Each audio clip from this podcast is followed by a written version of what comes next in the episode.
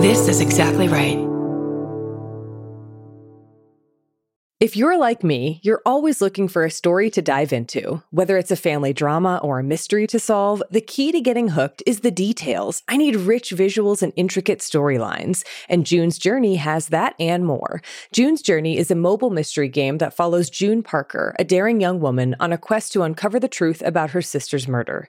This is your chance to test your detective skills because you'll play the game as June herself. Explore beautifully designed scenes from the nineteen twenties, like lavish estates and gardens, and don't forget to keep an eye out for hidden clues. And if you play well enough, you could make it to the Detective Club. There, you'll chat with other players and compete with or against them. June needs your help, but watch out. You never know which character might be a villain. Shocking family secrets will be revealed, but will you crack the case? Find out as you escape this world and dive into June's world of mystery, murder, and romance. It's all just one tap away. Discover your inner detective when you download June's Journey for free today on iOS and Android. That's June's Journey. Download the game for free on iOS and Android. Forgive me for interrupting. I'm Bridger Winegar, host of I Said No Gifts on Exactly Right. Each week, I invite my favorite people in comedy over to chat, and they always bring a gift. We're coming up on our two hundredth episode, and every episode is a gem. I have welcomed all kinds of great guests, including Cole Escola, Bowen Yang, Robbie Hoffman. It goes on and on and on. And you don't want to miss the two hundredth episode with the great Maria Bamford. What does she bring me? Find out April twenty-fifth. New episodes every Thursday. Follow I Said No Gifts wherever you get your podcasts. My name is Courtney Brame. I am the founder, executive director of the nonprofit organization Something Positive for Positive People that also has a podcast by the same name, which I host. On this podcast, I interview people who are living with primarily herpes about their experiences from their diagnosis to dating to disclosure. For me, I was diagnosed with genital H S V two. Uh, I was living with my grandmother at the time. I was just out of college, probably twenty-three, I believe. I'm thirty-one now, so yeah, it's been about eight years. At age twenty-three, I wake up one morning and I was under the covers. I got out of the covers and I was like, whoa, I'm really cold. Whoa, I'm really sweaty at the same time. And I get up to go to the restroom for the first time and I go to urinate. And I looked down at my genitals and I, I, I scream and uh, uh, an obscenity, let's say that. And my grandmother comes to the door. My grandmother's a nurse. I need to be sure to include that part here. She goes, "You okay in there?" And I was like, "We need to go to the emergency room or somewhere right now." And my mom just happened to be over this morning. And so my mom drives me to an urgent care facility and we're in the waiting room. I'm not sure what's going on at this point. Having an S T D never crossed my mind. So I get in there and um, the doctor looks at me and he goes, "All right, that looks like herpes." Gives me the swab test. He gives me uh, treatment for, uh, I believe, gonorrhea and chlamydia. And I get tested for uh, the other common S T Is at that point. And sends me on my way. I get a pamphlet that tells me a little bit about herpes and the different statistics. And I get home and I immediately start messaging, texting, Facebook messaging my most recent partners and just out, out of concern that I may have given it to them. So my immediate response was, "Oh man, who else did I give this to?" And it was really weird how I worded each message uh, because it was just, "Hey, do you have herpes? You wouldn't happen to have herpes now, would you?" And everyone said no. And so, you know, you can't really dwell on whether or not, you know, where you got it from or how you got it or how long you've had it or anything like that. So I just kind of had to uh, move forward accordingly with taking responsibility for myself. The next five years are a huge blur for me because I kind of just stayed in my relationships with the women that I disclosed to early. Dating was a trip over these five years, uh, going through the process of having to, first off, understand the virus and then have to communicate that to another person because I already had my thoughts in my mind that, okay, you know, no one wants an S T D, nobody wants herpes, and nobody wants to put themselves at risk for herpes.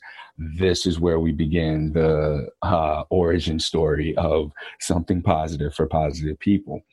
I began dating again And in my dating, you know, I, I just kind of got tired of keeping this thing to myself because it's really hard to talk about. And it was kind of what led to my decision-making for dating.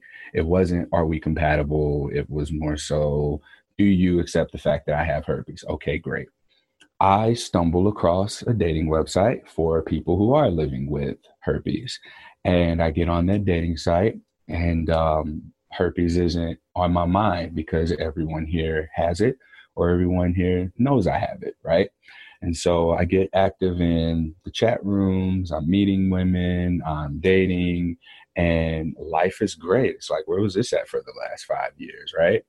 And in these communities, I find that people are saying on online forums and blogs that this herpes diagnosis is the worst thing that's ever happened to them. No one's going to love them. They're never going to find a partner, and that they want to kill themselves. And that, to me, the first couple of times I saw it, it wasn't really a big deal. It was just kind of like, huh, that's weird. And then after someone I had become friends with who was in a relationship with a partner who was accepting, she told me that at some point she had suicide ideation. And so when she said it, I think I started to notice it a little bit more, a lot more. And I felt like I had to do something. And so I go to one of my communities and I just make a post. And the post was requesting people to anonymously share their experience and allow me to record it and then just send it to these people who were expressing suicide ideation. And so I got one person to do it, and um, her perspective was one. It was the exact, the first episode of Something Positive for Positive People. And over the conversation, we got sad, we got angry, we cried a little bit, we laughed a little bit. And by the end of it, there was just like this neutrality there, uh, a, a sense of relief more than anything. And I think that me witnessing someone who went from holding this inside to finally having shared this experience for the first time, it really showed me that there's something to be said for the power of just expressing these experiences that we have. So um, after I share this recording uh, in the group, more people wanted to get involved. So it went from that one interview to four, to eight, to sixteen. And so many different people shared so many different experiences. There are no two experiences that are the same on the Something Positive for Positive People podcast uh, episode archive.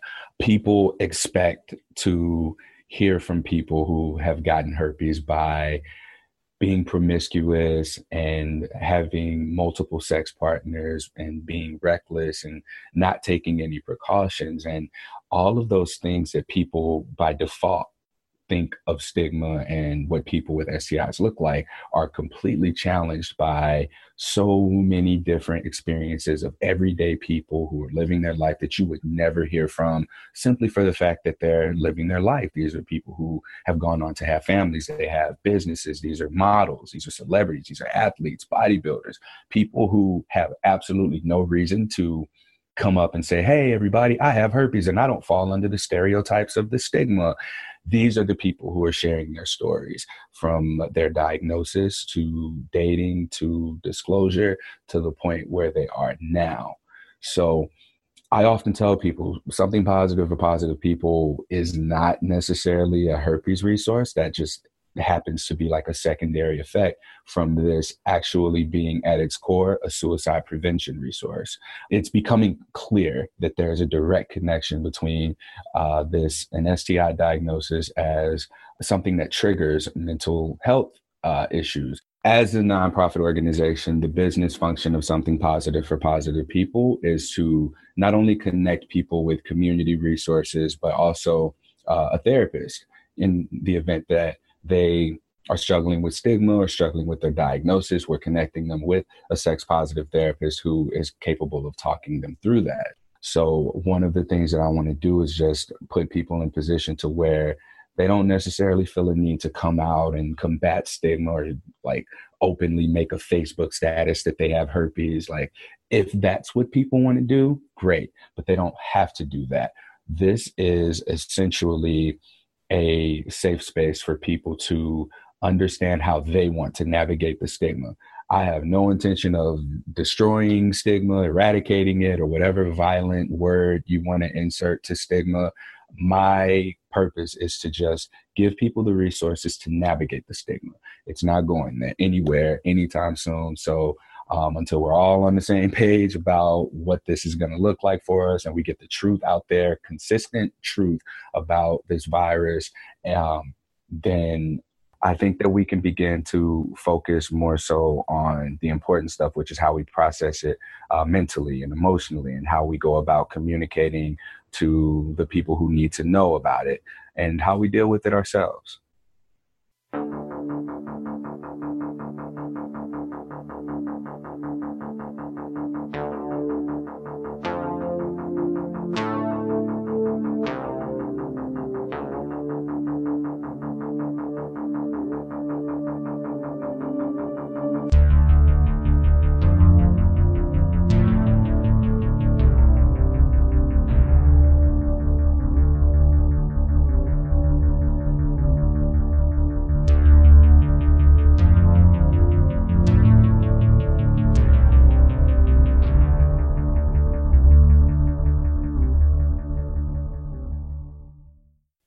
You just heard from the amazing Courtney Brame, who is the creator and host and editor and producer and everything of the nonprofit organization and podcast Something Positive for Positive People. You can find S P F P P wherever you get your podcasts, and also on S P F P P dot org or something positive for positive people dot org. Hi, I'm Erin Welsh. And I'm Erin Allman-Updike. And this is This Podcast Will Kill You. And today, you've probably guessed, we're talking about herpes. Yes, H S V one and H S V two. That's herpes simplex virus one and two. Mm-hmm. It's going to be a really great episode, in part because in addition to our incredible guest, Courtney, we also had the wonderful opportunity to chat with Doctor Ina Park, who is associate professor at U C San Francisco School of Medicine, as well as medical consultant in the Division of S T D Prevention at the C D C. And we chatted with her about her upcoming book titled Strange Bedfellows. It's an incredible book, and you guys are going to love this interview. So, Erin, should we uh, jump to important business matters? Oh, yes, it is. What time? Oh, it's quarantini time. It is. What are we drinking this week? This week, we're drinking the Simplex Sour. Ooh, yum. And what is in the Simplex Sour? Well, Erin, as you can probably describe better than me, it's a bourbon slush. Right? Yeah, it's a bourbon slush. It's a Kentucky, it's a very Kentucky drink. It's so delicious. I feel like it's great. The last sort of throes of summer here, um, as we as we wave goodbye to the beautiful sun and greenery that's been all around me here in Chicago. And uh, anyway, so what's in a bourbon slush? It is essentially black tea, sugar, frozen lemonade, frozen orange juice, bourbon, ginger ale. I will warn you that it does take a bit of prep, in that you make a big batch of it and you have to freeze it sometimes overnight. Um, but it's totally worth it because it's delicious. And we will post the full recipe for that quarantini, as well as our non-alcoholic placebo rita, on our website, this podcast will kill you dot com, and all of our social media channels. Awesome. All right. Well, should we dive right into the episode? Uh, let's dive in right after this break. If you're like me, you're always looking for a story to dive into. Whether it's a family drama or a mystery to solve, the key to getting hooked is the details. I need rich visuals and intricate storylines. And June's Journey has that and more. June's Journey is a mobile mystery game that follows June Parker, a daring young woman, on a quest to uncover the truth about her sister's murder. This is your chance to test your detective skills, because you'll play the game as June herself. Explore beautifully designed scenes from the nineteen twenties, like lavish estates and gardens, and don't forget to keep an eye out for hidden clues. And if you play well enough, you could make it to the Detective Club. There, you'll chat with other players and compete with or against them. June needs your help, but watch out. You never know which character might be a villain. Shocking family secrets will be revealed, but will you crack the case? Find out as you escape this world and dive into June's world of mystery, murder, and romance. It's all just one tap away. Discover your inner detective when you download June's Journey for free today on iOS and Android. That's June's Journey. Download the game for free on iOS and Android.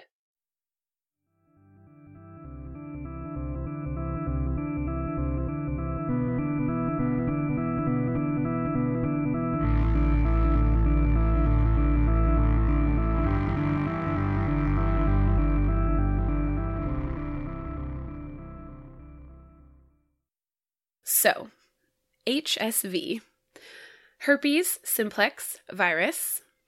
Easy enough, we can learn a lot about this disease just from the name. We're dealing with a virus, specifically a D N A virus in the family herpes viridae. That's right. This is a massive family of viruses, not just the two that we're talking about today.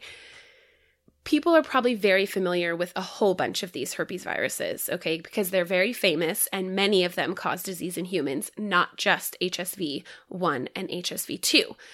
Do you know some of them, Erin? You probably do. Well, there's um, herpes zoster. Yep, so. That causes chickenpox and shingles. Mm-hmm. Um, is C M V one? Yeah, it is. Cytomegalovirus is a herpes virus. Um, E B V? Yeah, Epstein-Barr, which causes mononucleosis, is also a herpes virus. I got at that's, least a couple That's more. All that I have. Great job. That, Erin, that was very impressive. Also, Kaposi's sarcoma is oh. caused by a her- herpes virus, H H V eight. And then roseola, or sixth disease, oh. which is common in small children, can be caused by H H V six or sometimes seven. And then there are also hundreds of other herpes viruses that cause disease in other animals, other mammals, but also birds, fish, mollusks, amphibians, reptiles. Everybody's got herpes viruses. Oh my gosh, Erin, I think I have that same exact sentence in my notes. That's awesome. Because I think so I true. even put in mollusks, and I was like, whoa. Because well, when I saw that, I was like, I'm sorry, mollusks? Really? I know. I know. A little clams with herpes? I love it. So yeah, this is a very big family of viruses. But today, we are focusing just on herpes simplex, which is H S V one and H S V two. So let's get specific on H S V. Transmission of H S V is pretty straightforward uh, across the board. H S V one and H S V two are transmitted the same way. It's from mucous membrane to mucous membrane or from skin to skin. Easy enough. H S V can enter through any break in the skin. You can get it really anywhere, literally anywhere. Yeah. So in general, the incubation period, so the time from when you first get infected to when you show symptoms is about four days, but it can range from like as little as two days to twelve days. I even saw up to a month in some cases. But one of the most important things about H S V infections is that a large proportion of them are actually completely asymptomatic. Right. So you can get infected with H S V one or H S V two and never show any symptoms of it. And that doesn't necessarily mean that you aren't infectious to other people, because you can still be shedding virus even if you never knew that you were infected. Right. So let's go through the symptoms. In a primary infection, most often, if you have any symptoms, about forty percent of the time, you'll also have systemic symptoms. So you'll have fever, you'll have headache, you'll have body aches, those kind of general like viral illness type symptoms. The two most common places to get infected with H S V one and two are either the mouth or the genitals. So if it's a genital infection, you can have kind of like U T I type symptoms if the urethra is involved. So urethritis, infection or inflammation of the urethra. Or you can have like vaginal irritation if you have cervicitis, so inflammation of the cervix. And if you get an oral infection, then you can also get like pharyngitis type symptoms, so sore throat and things like that. And then it's also really common to have some lymph node swelling. So if it's an oral infection, your lymph nodes in your neck might get swollen and tender. If it's a genital infection, you have lymph nodes kind of in your groin that might get swollen and tender. And then, of course, the herpes sores that everyone knows about, okay? So these lesions often start with an itching or burning sensation in the skin where the virus has entered. And then these lesions appear. They start out as kind of a flat red, just little spot. And then they form vesicles, so kind of like little fluid-filled blisters. And then the vesicles will burst open and leave an open ulcer behind that will often crust over, especially if these ulcers are on skin rather than mucous membrane. So if it's around the mouth or on the shaft of the penis or on the vulva, then they will crust over. Whereas if it's inside the vagina or something like that, then they just sort of heal slowly without crusting over, if that makes sense. Gotcha. Yeah. Yeah. So they start out usually with this sort of itching and burning sensation, but once these lesions come, they are super, super painful. They're not, we talked in syphilis about the lesion that you get from that, which is painless. Right. But th- these ones are quite painful. And in a primary infection, they take a really long time to heal too. It's usually at least eight to eleven days, but it can be even longer. So you have these painful sores for like a long time. So one of the questions is what's actually what's actually happening here? And that will lead us into how does this virus then hide out in our bodies, okay? So why does the virus actually cause these ulcers, these sores?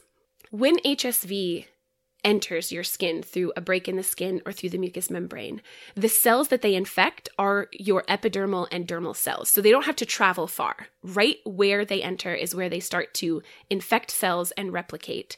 And as they do that, they cause direct damage to the cells of your dermis and epidermis. So that's why you have those blisters, because those are actually from viral damage to the cells. Does that make sense? Okay. Yeah. But then as they replicate and spread, they enter the axons of our sensory nerves. Mm-hmm. Right. What? I, I know. Think this it's is, wild. It's so wild. Oh my goodness. So they enter the axons and then they travel. The axons are essentially like the nerve projections, right? And they travel along these axons all the way back to the cell body, which is in our spinal cord. And, you know, trying to phrase this in a way that's not like, why does the virus do this? Why is it so smart? But like the consequence of this like nerve association or whatever, the mm-hmm. fact that it goes into your nerves is that like our immune system doesn't really like to mess around with that. Yeah, we've talked about this a lot before, but once a pathogen has made it past our blood-brain barrier, it's really hard for our immune system to do much about it. Like we have the blood-brain barrier there to prevent things from getting in in the first place, right? And so once a virus is already there in our spinal cord, it is very hard. And H S V, like many herpes viruses, well, like all herpes viruses, is also just really good at evading our immune system even when it's not inside of our nerves, right? So it has all these adaptations to just make it harder for our immune system to fight it off, essentially. Interesting. Yeah. Very interesting. And so that is how H S V can establish this latent infection, essentially. Once it's in the cell bodies of our nerves, and usually that's in the trigeminal nerves, which is one of your facial nerves, if it's an oral infection, or in the lumbar lumbosacral nerves, which is if you have a genital infection, that's where H S V tends to hang out. Uh, once it's there, it just can hang out. And ninety percent of people that present with a symptomatic primary infection will have at least one recurrence within the first year after being infected. So these recurrent episodes tend to start with a prodrome, so some kind of like tingling sensation or burning sensation, or sometimes even like a shooting pain that can happen anywhere from hours to a few days before a new outbreak of these vesicles, so those same kind of ulcers that you see in a primary infection. But one of the big differences is that recurrent episodes tend to be shorter mm-hmm. in duration. So you would only shed virus for like four days compared to eleven days in a primary infection. And there also tends to be fewer lesions. So in a primary infection, it's common to have like sixteen or more lesions. Uh, whereas in recurrent infections, you tend to have fewer, like maybe four or five, six, something like that. Gotcha. Okay, so questions, many questions. Great. Number one is the difference between H S V one and H S V two, because you said that either virus can infect like any part of your body, basically. Yeah. So how yeah. does that manifest clinically? Great question. And then the other question is sort of about like if you were to plot viral shedding, you know, like on with time on the x-axis uh, and viral load on the y-axis, what might that look like over like a number of years, you know, from starting with the primary infection and then on? Excellent questions. Let's address them both. Okay. So H S V one versus H S V two. Commonly, we say H S V one causes oral herpes, H S V two causes genital herpes, right? That's an easy way to be like, boom, one and done. Right. Okay. It's not quite that simple. Uh, the majority of oral herpes are definitely caused by H S V one. And H S V two tends to really only cause genital herpes. It's pretty uncommon to get H S V two outside of the genitals. Interesting. You can, but it's much less common. However, H S V one can absolutely and is becoming more common to cause genital herpes, largely because of like oral genital sex, because if you have it on your mouth, it's very easy to be able to spread to the genitals. Right. But not so, so much the reverse.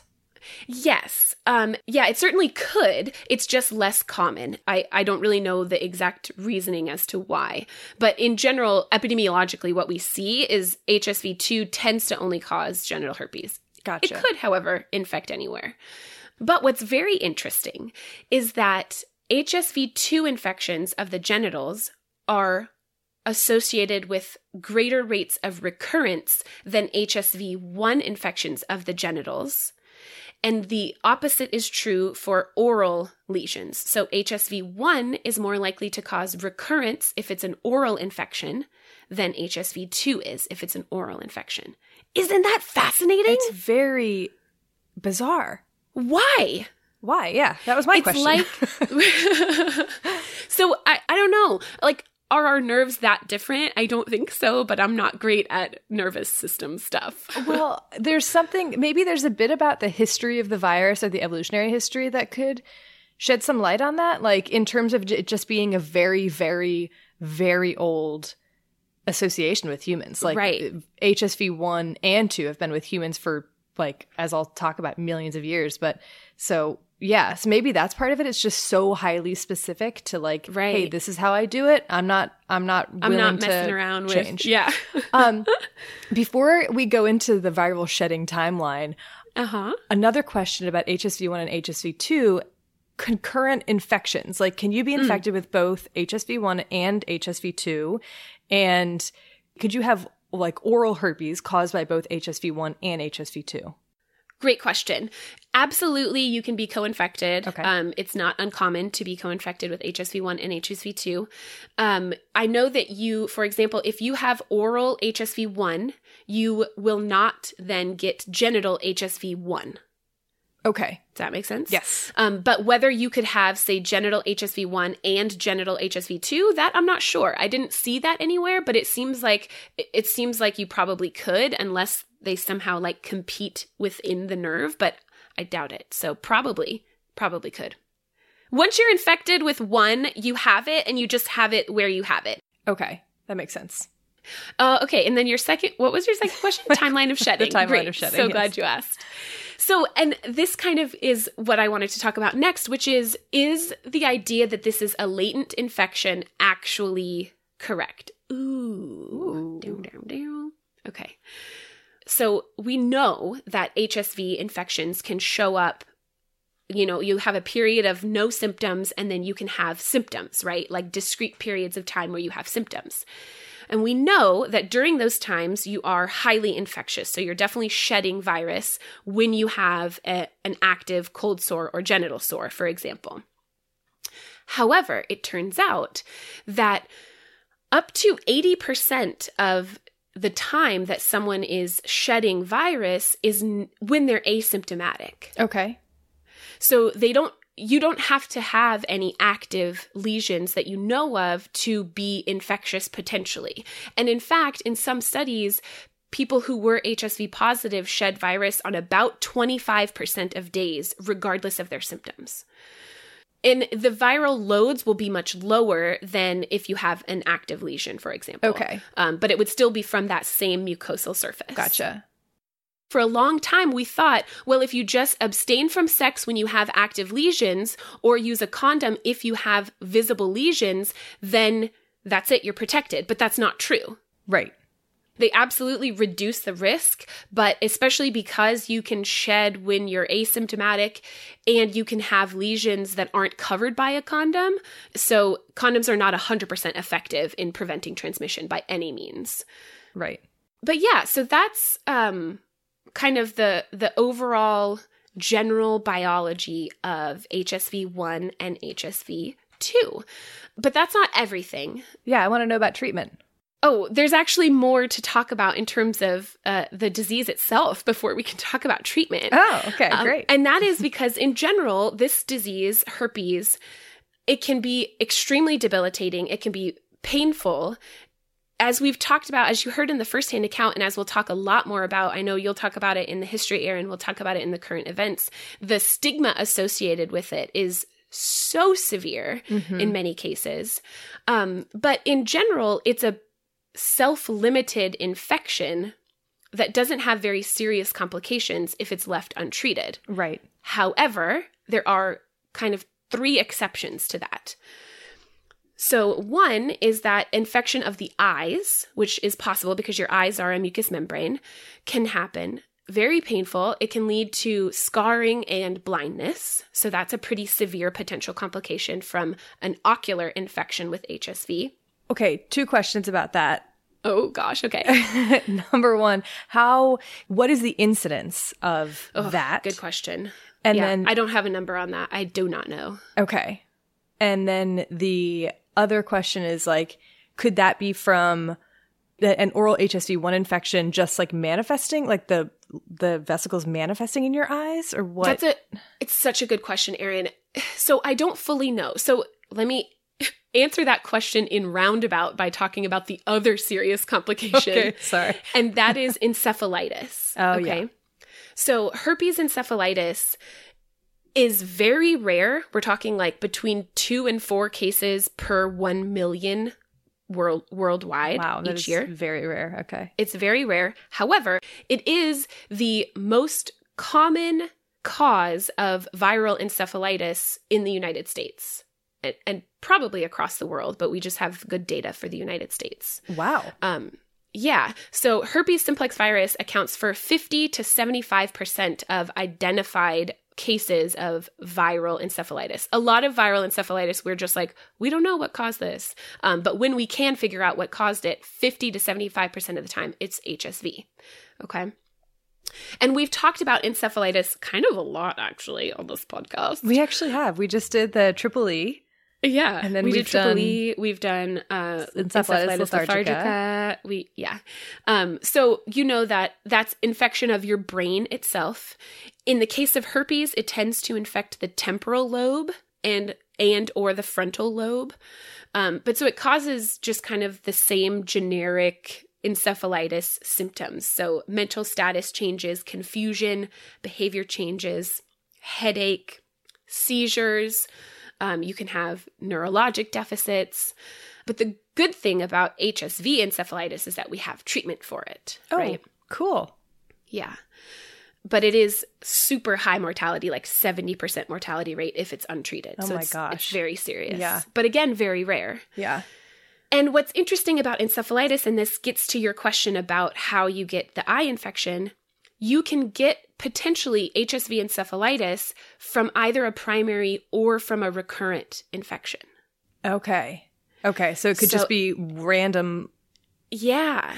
Yeah. Is it more common with H S V one than two? Yes. Great okay. question. It's absolutely the vast majority of cases are H S V one. Okay. That makes yeah. sense. That also makes sense that it's the number that it makes sense that it's the number one cause because so many people, as you'll talk about, like exactly. everyone is infected with H S V. Yeah, exactly. Like it's everyone. Yeah. Yep. And then, yeah, the other serious complication is neonatal infection. So that's when a baby gets infected. It, it is possible for a fetus to get infected in utero, but it's quite rare, actually. It's more common for a baby to get infected if there are active lesions during a vaginal delivery. And this is most common if someone gets infected for the first time, so has their primary H S V infection during the last part of their pregnancy. Gotcha. Okay. Herpes is treatable. Yay! Well, kind of. So herpes encephalitis uh, and neonatal herpes infection are, are very treatable, often without any long-term damage, depending on how severe the infection was. Treatment for oral and genital herpes is acyclovir or valacyclovir or famciclovir. There's a few others too. Um, but it does not eradicate the pathogen, period. Right. Okay. So there are a couple of different ways that you can go about treating it. Like you can use just suppressive therapy and just always be taking this drug, kind of like we do with H I V, just keeps your viral load down really low. Or you can also use it just if you are about to have an outbreak. So you know how you can have these prodromal symptoms like mm-hmm. tingling or burning. Mm-hmm. So you can have enough acyclovir on hand to be like, oop, I think I'm about to have an outbreak, and start taking acyclovir, and that will help squash that. Right. No topical, doesn't do anything, not recommended. Interesting. Yep, it exists, but it really doesn't help, huh. uh, especially for genital herpes. That's what it started as, which is why I asked. Yes, yeah, yeah, okay. yeah, yeah. It really doesn't work. So oral is the way to go. And then if you have severe infection, it's uh, I V, actually. Oh, wow, okay. Yeah, isn't okay. that cool? We have I V. Ooh, I love it. Are there side effects from acyclovir? Uh, pretty minimal, actually. It's a pretty safe drug as far as they go. Cool. Yeah. Yeah, yeah. So it's pretty good. And it's, of course, always possible that there will be resistance. But at this point, it's we don't see a lot of resistance to acyclovir or valacyclovir. How does it work? Oh, okay. It's a nucleoside analog. Okay. So in one of our COVID episodes, actually, we talked about remdesivir. Uh-huh. Um, and it's the same type of drug as that. So it's it basically blocks D N A replication of the virus. Oh. So it can't eliminate it, but it can stop it from replicating. That's so it stops cool. you from having active infection. And it drastically reduces the chances of infecting others as well. So the infectivity. Okay.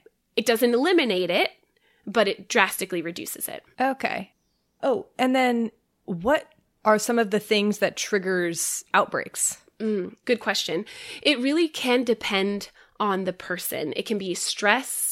It can definitely be like an immune compromised state. So whether that's like an actual immunodeficiency or just like a, another cold or another viral infection or bacterial infection that kind of gets your immune system out of whack. Mm-hmm. It can be, especially for oral herpes, it can be like U V light. So spending a lot of time in the sun can actually trigger a reactivation. Interesting. Yeah.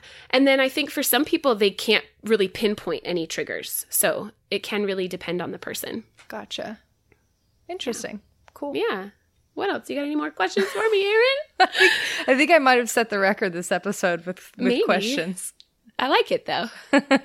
Actually, I think caffeine, like that whole biology section was actually just you asking questions. And I still never got the answer that I really wanted for why why my Your hollow, hollow bones, bones feel so hollow when I drink caffeine. oh. Oh. So, yeah. Um, that is the biology of H S V one and H S V two. Erin, where did this thing come from? How did it get here? And why, why is it such a stigmatizing disease? Oh, I cannot wait to tell you. Let's take a quick break first.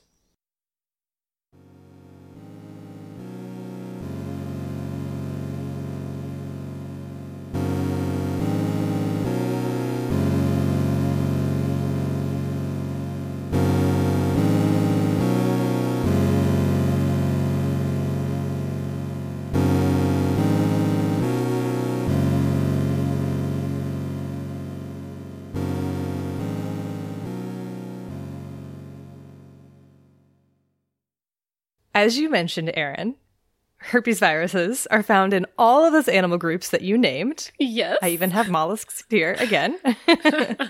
And there are also probably a great deal of herpes viruses that remain undiscovered. And one of the major characteristics that herpes viruses share, in addition to all of the ones that you listed, is that they have a super high specificity to their host species of preference. Yeah. So, like, there isn't a whole lot of species jumping. And due to this high host specificity, viruses that tend to cause lifelong infections can actually be very useful in teasing apart when one species diverged from another, or studying genetic differences in strains can give us a lot of insight into things like when and where migrations happened. So as I alluded to earlier, herpes viridae is a very, very old group, like mm. millions and millions of years, which makes sense given its wide host range and diversity. But the focus of this episode is not on herpes viridae. It's not even just on human herpes viruses. It's just about H S V one and H S V two. So, where did these guys come from, and what can they tell us about our own history? Yeah. Well, molecular evolution research shows that H S V one probably came with humans as they split off from our last common ancestor with other primates around six to seven million years ago. What? Yeah. Six million years. Literally as long as we've been humans. Oh, yeah. Even Ugh. before. And H S V one enjoyed its time as an only child for a few million years, but then was joined by H S V two between one point four and three million years ago in an instance of cross-species transmission. Mm. So, as early humans, we had H S V one. We had H S V one from the get-go. From the from the get-go. And then we picked up chimpanzee herpes virus, but then it sort of it became evolved H S V. Into H S V two. Fascinating. Right? Yes. Okay. So where do we go from here? Yeah. Or rather, where did H S V one and H S V two go from there? Yeah. Well, wherever humans went, of course. Yeah. Okay. And I think this is where it's really interesting to consider how the characteristics of different pathogens helps to shape their spread historically and, like, even prehistorically. So in our past episodes, when we've talked about the evolutionary origins of a particular infection, one of the themes that we always hit on is how large human settlements facilitated the spread of infectious diseases, particularly those transmitted by respiratory droplets or contaminated water. Right. You know, your basic crowd diseases. Yeah. For many of those diseases, the agricultural revolution was a tipping point. So a settlement had to reach a certain population threshold before those pathogens could be sustained. Otherwise, they would just burn through the population and die out. Right. But H S V one and H S V two both started their history with humans long before anyone even thought about domesticating cows. Or goats or horses. And the reason why the virus didn't just burn out is in its biology. Yeah. So it's these long-lasting and very easily transmittable infections. Right. And so they could be sustained intergenerationally very well. Like from a mother kissing a baby, from grandparents mm-hmm. kissing grandchildren, et cetera. Like, yeah. It's just close contact. Plus, they don't tend to kill you. For the well, most that's part. yeah, that's my number two. Is yeah. that the the infection is incredibly mild, and so a lot of people don't even know that they have it. Right, like that, no one even thought twice about it. So we know that humans and herpes have been hand in hand for literally millions of years. But mm-hmm. when did it first show up in writing? So when did people actually take note of it? Yeah. And the answer is that, as per usual, we're not really sure. Okay, so the word herpes itself was used for hundreds of years to describe any kind of blistering, inflammatory skin condition. And the word comes from the Greek herpion, which means to creep or move slowly. Yeah, I saw that too, and I was waiting for you to say it. Oh, yeah. And so when that word, herpes, appears in ancient or historical writings, we can't know for sure whether it was referring to H S V outbreaks or something else, like shingles or even like smallpox or something like that. Okay, that makes sense, yeah. But as always, where there's uncertainty, there's somebody willing to venture a guess. So, for instance, in ancient Rome, Emperor Tiberius, who ruled from fourteen to thirty-seven C E, supposedly banned kissing at public ceremonies and rituals during an epidemic of oral blisters throughout the empire. Okay, all right. So, maybe. Oral herpes H S V one might have been the first descriptor. Yeah, okay. However, the other complicating factor in determining what was, you know, described first is that there are other blistering rashes on your genitals that could have been confused with herpes, and so definitely we're not really sure. Okay. So regardless of whether the kissing ban really happened or was really Tiberius's way to try to control herpes, H S V one and H S V two do seem to have been pretty widely known throughout history. Um, and there are early references on how to treat the blisters, such as cauterizing open sores using an iron or rubbing gold wedding bands on the lesions. What? Yeah. Why? Gold, maybe it was partially like... symbolic. Maybe it was yeah, partially just got, gold is it's valuable, so it's got to have medical properties. Yeah, but properties. If it's just gold wedding bands and not like a gold coin, I feel like that's pure symbolism right there. I mean, I know, I know. Well, it's better than this other, the third one I'm about to say, oh, gosh. Which is that people also recommended the use of snail slime uh-uh. to treat lesions. No. Yes. What kind of snail? I don't know. It was it was referred to in, in, in Scotland, so I don't know what species of snails are in Scotland Scottish or what is the snail? Most common species are. How much slime? I have so many questions. I know. I mean, I, what do you just like? Do, do you, you just, put the snails directly on it, or do you right. just gather the slime? I don't know. You'd have to have like what kind of slime gathering equipment would yeah. you need? Great question. I mean, those are these are fantastic questions. I don't have the answer to any of them. Wow. Snail slime. Don't try that. Don't try that. No. And then a mention of herpes even made its way into Shakespeare's Romeo and Juliet. What? Yep. In a speech by Mercutio in Act one, Scene four.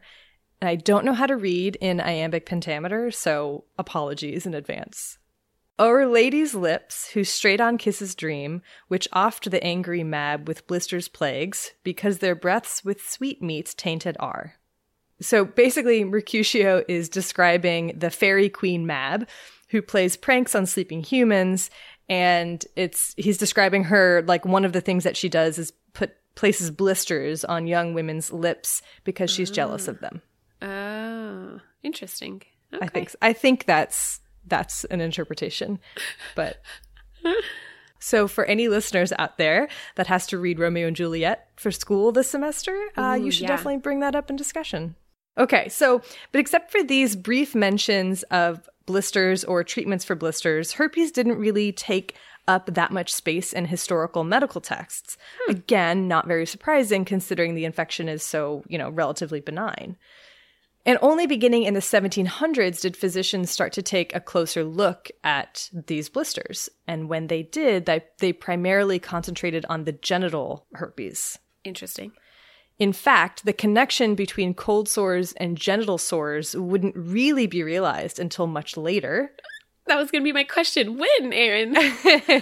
Well, I mean, it was really when microscopy and virology had advanced enough to allow people to actually isolate different strains and say, okay, this is the same virus. Wow. Yeah. It was I mean, that long. And there were probably similarities noted, like, oh, this mm-hmm. is like these these lesions look very similar, but, you know.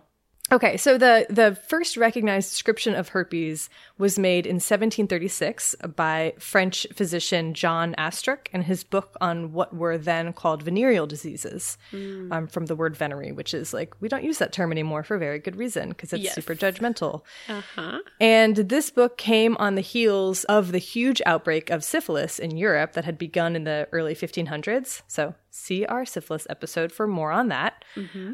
And in an attempt to try to reduce the incidence of sexually transmitted infections, particularly syphilis, the French government ordered mandatory medical surveillance for sex workers, which led to a rapid growth of information on, like, all S T Is. Mm-hmm. And so in this first description, in addition to commenting on the size, the shape, and the location of the blisters, and a bit about, like, the um, recurrent nature and some sort of the timeline of infection, Astrick also suggested a connection between the appearance of the blisters and sexual intercourse. Oh. Although the link between sex and genital herpes seemed to be accepted by most physicians by this time, some insisted that it must be due to another reason because, oh, I had observed this in this young, recently married, very proper woman, and there's simply no way it could be sex-related. And like, what? You know, it was sort of, you had these preconceived notions of yeah. like, oh, well, my wealthy, um, well-to-do patients have these lesions as well. And it so couldn't be like, it can't be related right. to sex. Yeah. Because wealthy, well-to-do people don't have They don't sex? have sex. Mm-hmm. Yeah. And so some of the alternative reasons that were suggested ranged from congestion of the genitals. Um, and then they also claimed it was just nervous overstimulation or hot weather, which is interesting about the U V radiation, actually. Yeah.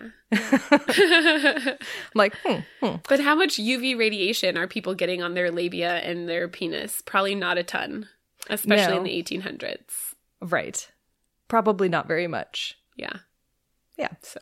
Well, anyways, well, the early nineteen hundreds brought some clarity to the situation via what was likely medicalized torture, although I don't have enough info to say for certain. Okay. But basically, you know, in an offhanded little uh, comment somewhere, I read that material from blisters on the genitals was injected into the skin of some people, Jesus. quote, human subjects, and then oh they my. subsequently developed blisters. Like, nobody volunteered for that experiment. No. Mm-hmm. I mean, the, even, even the term volunteer is, like, problematic yeah. today in terms yeah. of mm-hmm. coercion. Anyway, okay. So in nineteen thirty-four, Albert Sabin, whose name might sound familiar from our yeah. polio episode. Sabe. Um, along with two other colleagues, isolated a herpes simplex virus, and then additional strains were detected in later decades.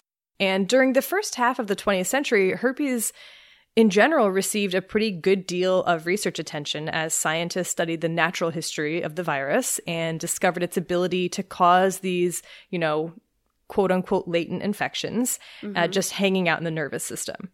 Because it is a very interesting virus biologically. Oh, it's fascinating. Yeah.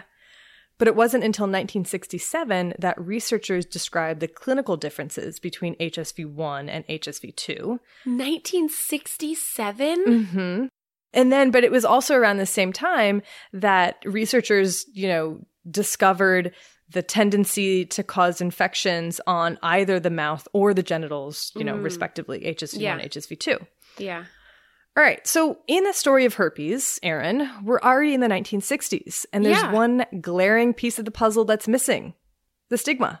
Yeah. Yeah. Everyone's just like, yeah, we all have this and it's fine. Yeah. Because like the stigma. And so the reason that I haven't brought it up is because it wasn't there yet. What? It wasn't there.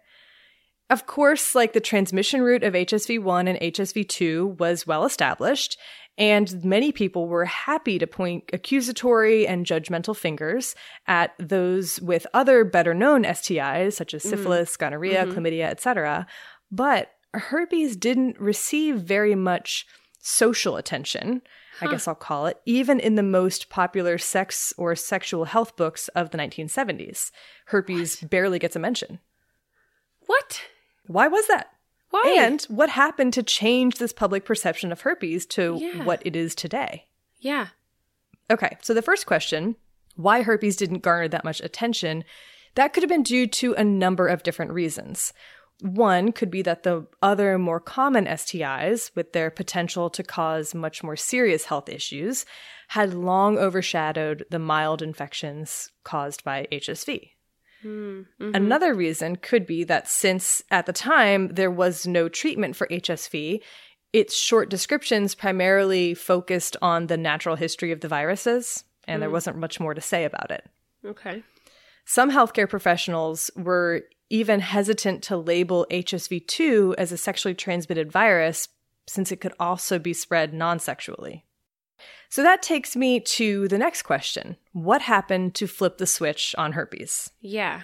Before I start to answer that, I want to say that for this part of the story, I'm focusing on how the stigma of herpes grew in the U S in the last few decades. I don't really know how herpes is perceived in other parts of the world, but I would love to know more. So if you... you know, have any info or articles or personal experiences, like please send them our way. I would I would love to know more about that. Mm-hmm. Okay. So for hundreds of years and into today, sexually transmitted infections have been used by some people to drive a particular narrative.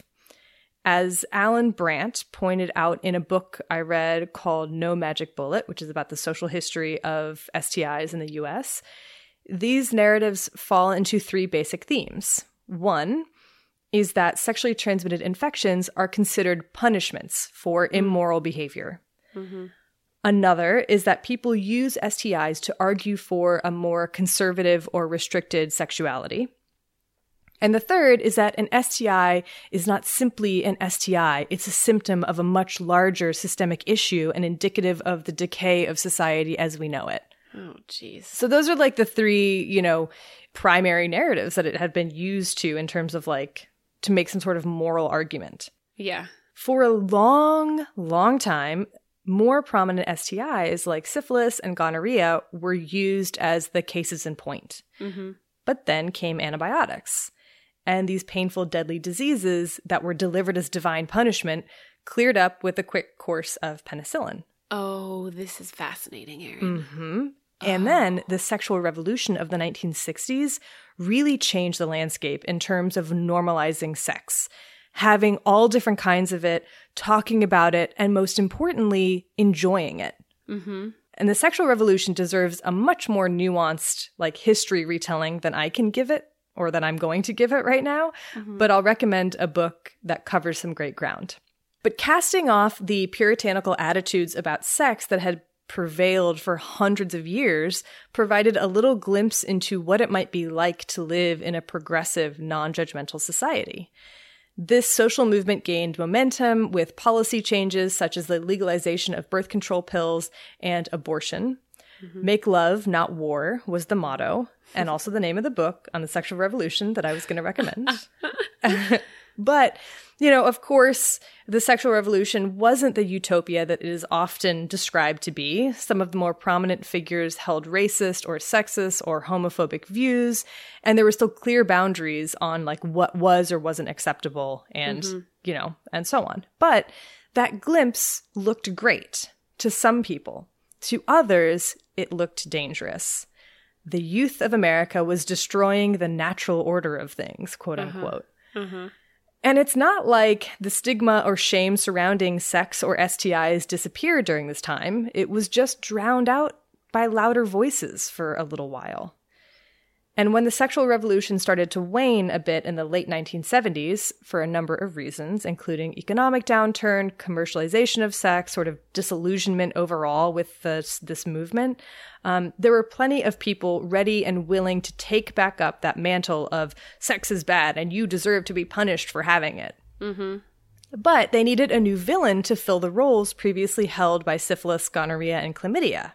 Because those are treatable now. Uh-huh. Enter herpes. What? Herpes, despite being, for the most part, as you described, a very benign infection that does not require sexual contact to transmit, mm-hmm. herpes suddenly became the symbol of the consequences of sexual liberation. Wow. It became the evidence that opponents of the sexual revolution had long been looking for, that any kind of sex outside of the narrowly defined one man, one woman, only after marriage was going against Mother Nature. The evangelist Billy Graham said, quote, "We have the pill, we have conquered V D with penicillin, but along comes herpes simplex two. Nature itself lashes back when we go against God." Of course, H I V was also used to drive these same repressive narratives. Check out our H I V episode from way back in our first season for more. Mm-hmm, mm-hmm. Um, but in response to this moralistic interpretation of herpes, a commentator from nineteen eighty-two said, quote, "If herpes did not exist, the moral majority would have had to invent it." Whoa. And then popular media, you know, fed into this too. So early nineteen eighties news articles in like Time magazine were titled, quote, "Today's Scarlet Letter, Herpes," or Jeez. "Herpes, the New Sexual Leprosy." The newest sexual leprosy, see our leprosy episode if yeah. you'd like to know all about that. Yeah. Oh my. Uh-huh, uh-huh, uh-huh. And so these types of headlines and these types of like fear-mongering, they just, all they did was increase the hysteria and stigmatization around the virus yeah. by telling the story of how Jim or Nancy or whoever, and how their chance at love and happiness was forever ruined by their positive diagnosis. Like, they oh weren't my. informative pieces of journalism. Right. They They're were just like scare tactics. Your life is ruined because now you have herpes. Uh-huh. And I think it's really important that, like, people's stories are told, and that, like, my, you know, if someone if someone feels like their life is ruined, let's tell that story, but let's talk about why they feel that way and why right. we as a society have made them feel that way. Right. So not just be like, yep, you're right. Yep. Yeah. Look at well, you now. And then there was a new word that was introduced into the conversation uh, that further othered people who were H S V positive, herpetic. Herpetic. Herpetic. Words, and we've kind of talked about this a bit before on the podcast, but words that reduce a person's identity to one thing, herpetic, mm-hmm. syphilitic, lepers, these mm-hmm. do an enormous amount of damage and are incredibly dehumanizing. Yeah. But in a way, that was kind of the goal of the people using them. Mm-hmm. And so herpes rose to a position of notoriety in the late nineteen seventies and into the early nineteen eighties, helped along by these many, many news reports on the topic who knew how to get that readership up. And the effectiveness of this new narrative around genital herpes can be reflected in some stats from this time. Between nineteen seventy and nineteen eighty-five, the prevalence of H S V two in the U S rose from thirteen point six percent to fifteen point seven percent. But between those same years, roughly, doctors' visits for genital herpes increased ten times over. Uh, okay, yeah. Yeah. And that's not necessarily a bad thing, because if you believe that you have an S T I, you should go to a clinic or talk to your primary care physician. Yeah. But that lopsided increase is indicative of how awareness had crossed over into fear. Because it wasn't just that the number of doctor visits was increasing, but it was also the response to a positive diagnosis. Shame, depression, self-exile, loss mm-hmm. of self-worth. These were all very real and common responses to being diagnosed with herpes. And this was also reported in those news articles. But again, not in that, hey, let's talk about why this is happening. Rather like, well, this is what you get. So right. don't have sex. This this is the consequences of... Mm-hmm. Yeah. But who stood to gain from all of the stigma around herpes? Well, certainly the opponents of progress, those who wanted to impose their moralistic beliefs over everyone else and control people's bodies, mm-hmm. and also news outlets who were generating these must-read articles. But there's a third group who had been waiting for their time to shine. Pharmaceutical companies. Oh. In nineteen eighty-two, around the same time as the peak of herpes panic, the F D A approved acyclovir, the very first treatment for H S V one and two, produced by the pharmaceutical company Burroughs Wellcome. Mm. Acyclovir was first introduced as a topical cream, and sales were disappointingly low, probably mm. because, as we talked about, it doesn't really work. Doesn't really work. The development of oral acyclovir, so like the oral pill form, uh-huh. um, that improved sales quite a bit, as did the magazine ad campaign that Burroughs Wellcome launched in Cosmo, Rolling Stone, People, Playboy, and other popular magazines. And this may be where you go, hey, I think I smell a conspiracy, or hey, I think I've heard this conspiracy theory before. Ooh. So there's a conspiracy theory. Also, I'm going to start a petition to call these conspiracy hypotheses because this because is not, they're a not theory. Theories. Yeah, I know. It's part of the problem when people don't understand the word theory. It's because of things like that. Exactly. So, so there's a conspiracy hypothesis that's all over the internet that claims that Burroughs Wellcome created the herpes stigma to sell acyclovir because of the early low sales. Wow. But let me just say that from what I've read, there doesn't seem to be a whole lot of truth, or at the very least evidence, in this conspiracy hypothesis. Uh-huh. Did Burroughs Wellcome play into the stigma and fear-mongering? Sure. Did they profit from it? Absolutely. But did they create it? Not likely. Yeah. If you look at the timing of when their promotional campaigns began, the stigma around herpes was well established by the time the first ads were out, And even then, the ads themselves didn't really buy that much into the herpes panic. They often represented someone who felt comfortable in their dating life or um, secure after talking to their doctor and getting treatment. Mm. So it was like they were, for the most part, from what I saw, positive ads. Interesting. So, um, and also, Burroughs Wellcome didn't need to create any S T I stigma. Like, if you look at the history of S T Is, there's always stigma. Always, not, always, always, not always. It's hard to have, yeah, stigma right. around S T Is. Yeah. And when directly asked about it, not by me, but in an article that I read, a representative denied any involvement in promoting the stigma, which, like, I know, what else would you expect them to say? Uh-huh. But whatever. They go, oh, yeah, sure. Yeah, we totally did. That was great marketing. And I don't want to sound like I'm defending Big Pharma, because I'm definitely not. Like, I'm just saying that in this particular instance, Burroughs Wellcome may be innocent of what they've been accused of. We gotta, we gotta say the facts. You know what I mean? We can't. I, I like truth. I mean, that's yeah. where, that's what I, I just like it. Created by Burroughs Wellcome or not, the stigma around herpes never abated. Mm-hmm. When I earlier referred to the peak of the panic, I meant in terms of the number of news articles or made-for-T V movies about herpes. Since then, the stigma has barely budged. Yeah. To this day, it remains perhaps the most stigmatized of all the S T Is. Yeah. There's a Cards Against Humanity card about it. It's referenced in countless T V shows and movies as a joke. And mm-hmm. all of that serves to further present silence and shame as the appropriate response to a positive diagnosis. Yeah.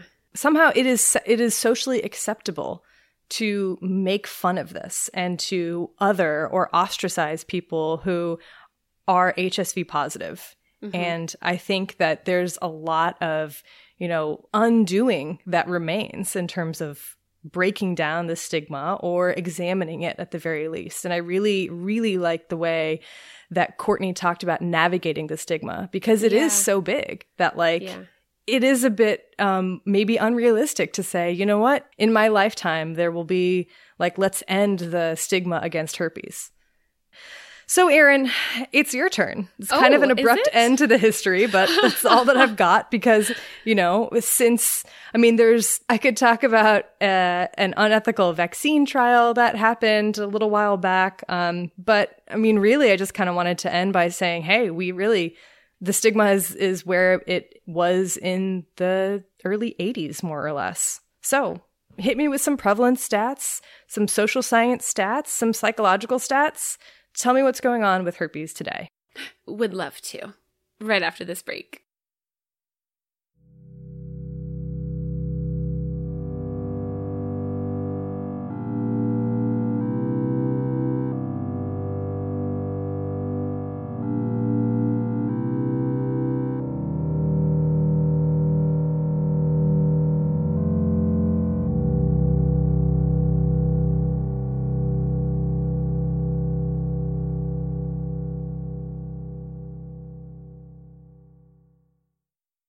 You wanted stats. Let me give you some stats here, Erin.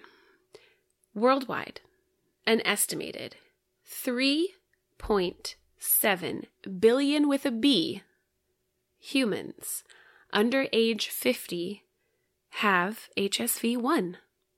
That's sixty-seven percent of the global population. Did you say okay. under fifty?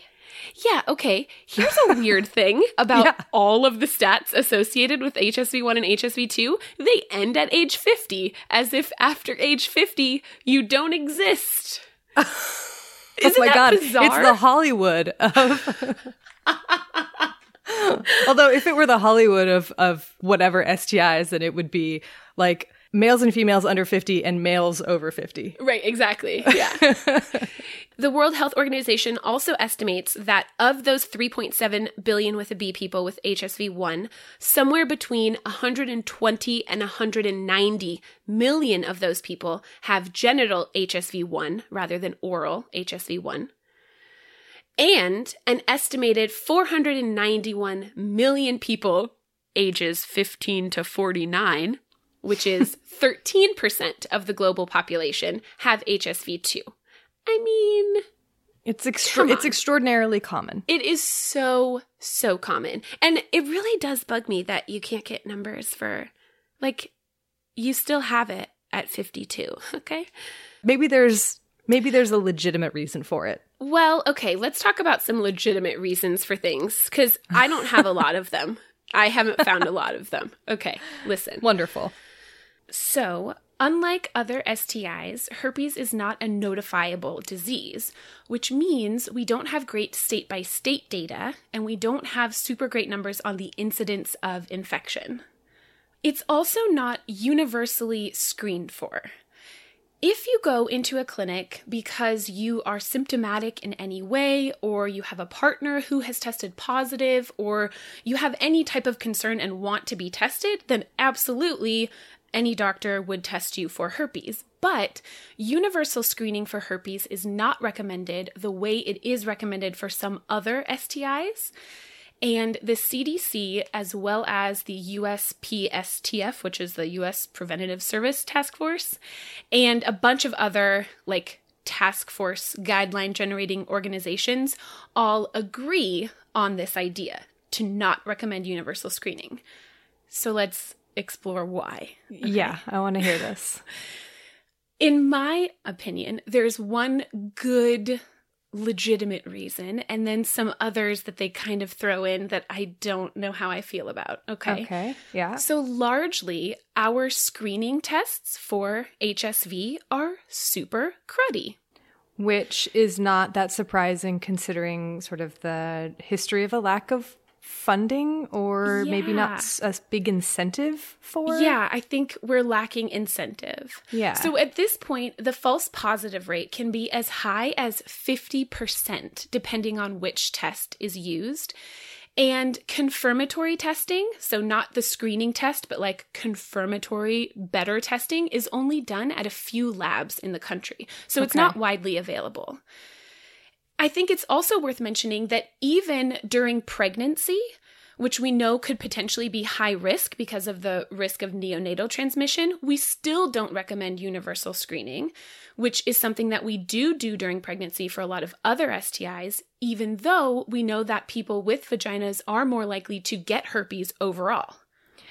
And again, is this because of the high rate of false positives and sometimes false negatives? Yes, absolutely. Okay. And so I do want to point out, however, that the C D C on its F A Q section, which I think is the supposed to be accessible section of their website, they list a lot of reasons besides the false positive and false negative rate that they don't recommend universal screening. They say in part because the stigma associated with H S V is so great, then that kind of goes along with we don't want to give someone a false positive because there's so much stigma. Um, it's also, they say, because we don't have treatment that can eliminate the infection. Um, but we do have treatment that can greatly reduce your viral load. Okay. We do. And it can also reduce the rate of transmission. Okay. Mm-hmm. Uh, they also say on the C D C website that because the long-term complications are essentially minimal to non-existent with H S V compared to other S T Is that we do screen for, like chlamydia and gonorrhea and syphilis. They also really highlight in their F A Q section that part of their reasoning, part of their rationale, is that telling people their H S V status does nothing to change their sexual practices, or at least we don't have evidence that it will change their sexual practices. Okay. I, I really don't like that. There are lots of problems with this, I feel. There are. And I think that the biggest, the most legitimate reason, and the one that U S P S T F cites in their guidelines, is just because our screening tests are so cruddy. What's the point of a screening test that has a fifty percent false positive rate? That's right. I mean, and I think the fact that the C D C brings up the aspect of stigma associated with this is good because it's like, okay, we're acknowledging that there's a huge problem with stigma, but at the same time, it's saying, there's this problem, but yeah, we can't do anything about it. So right. it's yeah. it's not actually changing the conversation about why the stigma exists and also the fact that this is still a public health issue that can be affected um, or impacted in some way by by screening. I don't. Yeah. I don't. I, I don't like it. I, I don't, don't think either. I think, but so I guess that leads us to the question of: is there any hope in terms of vaccines, et cetera? Yeah, you want to talk about that? Yeah, I do want to know that because so there's a chickenpox vaccine. There is. And that can hide out in your nerves. It does. So why don't we have a herpes vaccine? Yeah, good question. One paper that I read that I really, it was pretty dense, but I really enjoyed their last closing line. It was, and I quote, H S V is assuredly wilier than we are clever. Okay. Yeah, we still don't have a vaccine. Um, there have been a few that have made it all the way through phase three trials, but then in those phase three trials have been found to just really not be effective. We just still don't have a good handle on the immune response to H S V and how exactly to best make a vaccine. So there are certainly a lot of groups working on it. You know, there is still a lot of interest in both prophylactic, so preventative vaccines, but also therapeutic vaccines, um, especially not just in the U S, but in low and middle income countries, because there is a lot of association between H S V infection and increasing the risk of H I V transmission. Mm-hmm. So in a lot of places where H I V is a very, very high burden, people are like, well, if we target H S V, could we then also reduce H I V? So there's hmm. definitely a lot of groups working on it, um, but we're not there yet. Okay. So with that in mind, we've talked a lot about stigma in general in this episode. We wanted to talk with someone who is a bit of an expert, not just on herpes and the stigma associated with herpes, but on sexually transmitted infections in general, who wrote an entire book about these bugs, their science, their history, and their stigma. This was a really exciting interview for us, you guys. No, it was it was such a great interview. I had such we had such a good time. We did. We were honored and thrilled to get to speak with this next guest. We had such a fun conversation. We can't wait for you all to hear her thoughts about herpes, about other S T Is, how to have the talk with kids, why it's so important that we talk about sex, the role of doctors and providers in, you know, creating a sex-positive environment. It's really fun. Mm-hmm. So without further ado, may we present Doctor Ina Park. I'm Doctor Ina Park. I am an associate professor at the University of California San Francisco School of Medicine, a medical consultant to the Centers for Disease Control and Prevention in the Division of S T D Prevention, and the medical director of the California Prevention Training Center. Awesome. Amazing. So we wanted to start off by asking you about your upcoming book, Strange Bedfellows, um, which is due to be released next February. Um, first of all, we absolutely both loved the book, like, so much. We're just laughing out loud. It's phenomenal. Oh, my gosh. We laughed so hard we spit out our quarantinis. Sure did. It's so accessible and hilarious, but it's also so informative.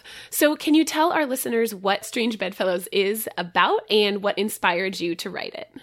Sure. So Strange Bedfellows really is a love letter to my field, which is sexually transmitted infection and H I V prevention research. And it takes stories and history and, um, you know, uh, in-depth interviews with scientists and humor and sort of weaves them all together. And each chapter tackles, you know, a different concept or a different infection and traces, you know, some of the history that's relevant to it, as well as some of the, you know, cutting edge research and the current thinking. But throughout, I think um, it wears its theory really lightly, and, you know, humor, I feel like I try to infuse throughout, and real stories that I think people can connect with. Well, you did such a great job with it. It was, I kept reading it going, oh my gosh, I need to tell every person I know about this book. So, well, feel free, Erin. And we're starting here. Yeah. So I think we've both had friends tell us about their S T I diagnoses and how their doctor kind of just handed them a prescription and then shooed them out the door, leaving not a lot of time for discussion or questions. So how much do you think that providers' attitudes about sex and sexually transmitted infections contributes to the stigma that we see in the general population? I think it can strongly contribute. And I think part of the issue that we talked about is that our, our larger sort of societal discomfort, that translates to providers, you know, unless you're practicing that skill of talking about sex, if you're not used to talking about it, it you you know, you feel awkward, and then the patient senses that you feel awkward, so then they feel awkward. And so I do think that it can contribute. And so I I have an editorial actually coming out in a couple of days um, where my colleague and I talk about how providers really, if they if they don't feel comfortable doing it, they need to figure out some other way to assess sort of sexual behavior and what's going on, you know, either through some sort of like computer or tablet-based sort of assessment or paper-based assessment. Because if they don't feel comfortable asking those questions, then they're not going to be able to counsel effectively. And so I absolutely think it contributes. But that being said, I know that some physicians and other, you know, healthcare providers are never going to get there. You know, I acknowledge that. They're just never going to get there. And so that's why I feel like if people are able to put systems in place to make sure that the, that information is, you know, collected somehow, especially like people's gender identity and um, as well as, you know, their sexual sort of preferences and their sexual behavior, I think that will help at least set up to have enough information to counsel effectively. Yeah.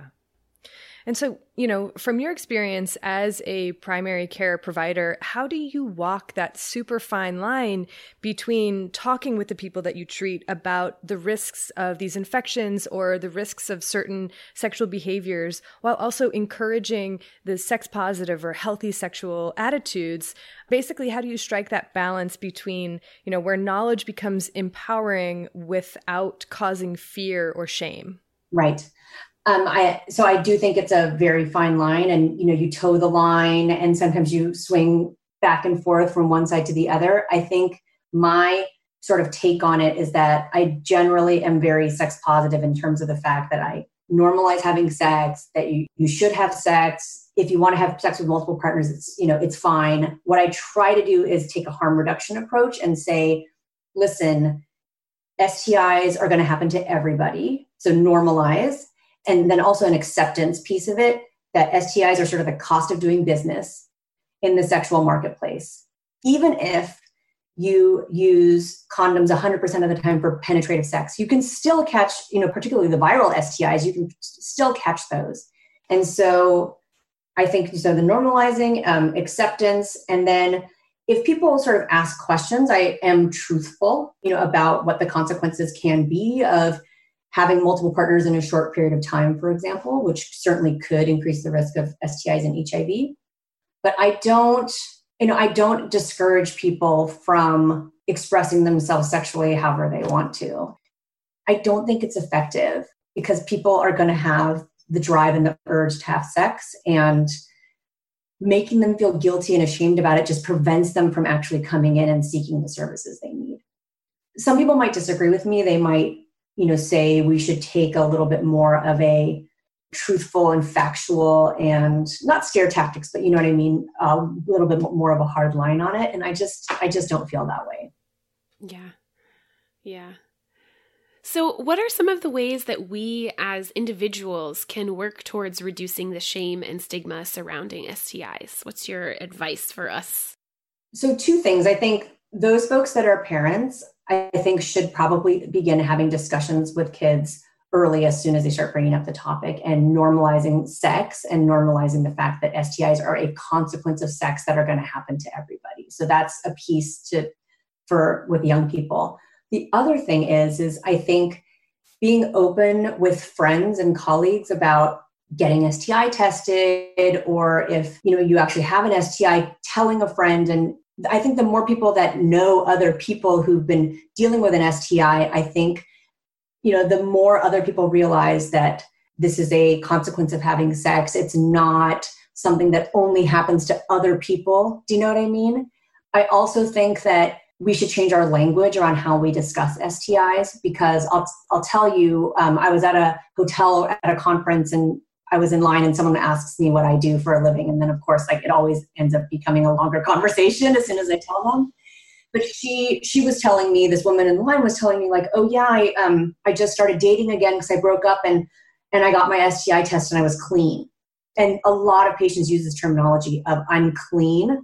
And that would be, that would imply that if you had an S T I that you would be dirty, right? If that's the opposite of clean. So changing our language around how we talk about S T Is, I think would definitely help. And then um, I also think with herpes in particular, I would like to change our language and call it something like H S V positive instead of having herpes, because most of the time people who have H S V do not have actual clinical herpes.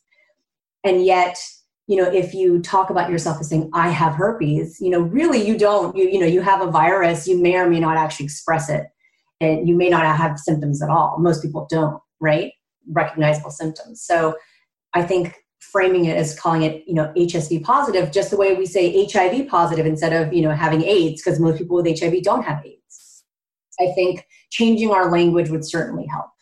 I think with the advent of social media, I think there always were sex positive people out there, but now I feel like young people can actually more easily find examples of people who are sex positive out there.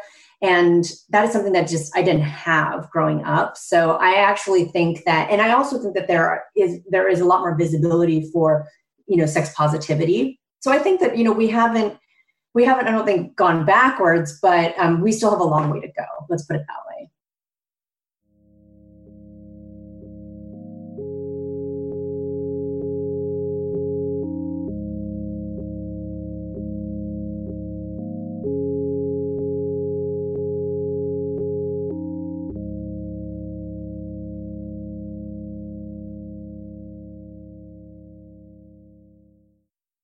Thank you so much, Doctor Park. That was so wonderful. We really appreciate you taking the time out of your day to chat with us. It was such a fun conversation. Oh, I love it. And you guys should go and pre-order Strange Bedfellows by Ina Park as soon as possible. And let me just tell you, you will not be disappointed. Oh, it's so good. Okay. So, sources? Yes. Okay. Um, a few of the books, I already mentioned Make Love, Not War by David Allen. And then there's No Magic Bullet, A Social History of Venereal Disease in the U S. Um, that's by Alan Brandt.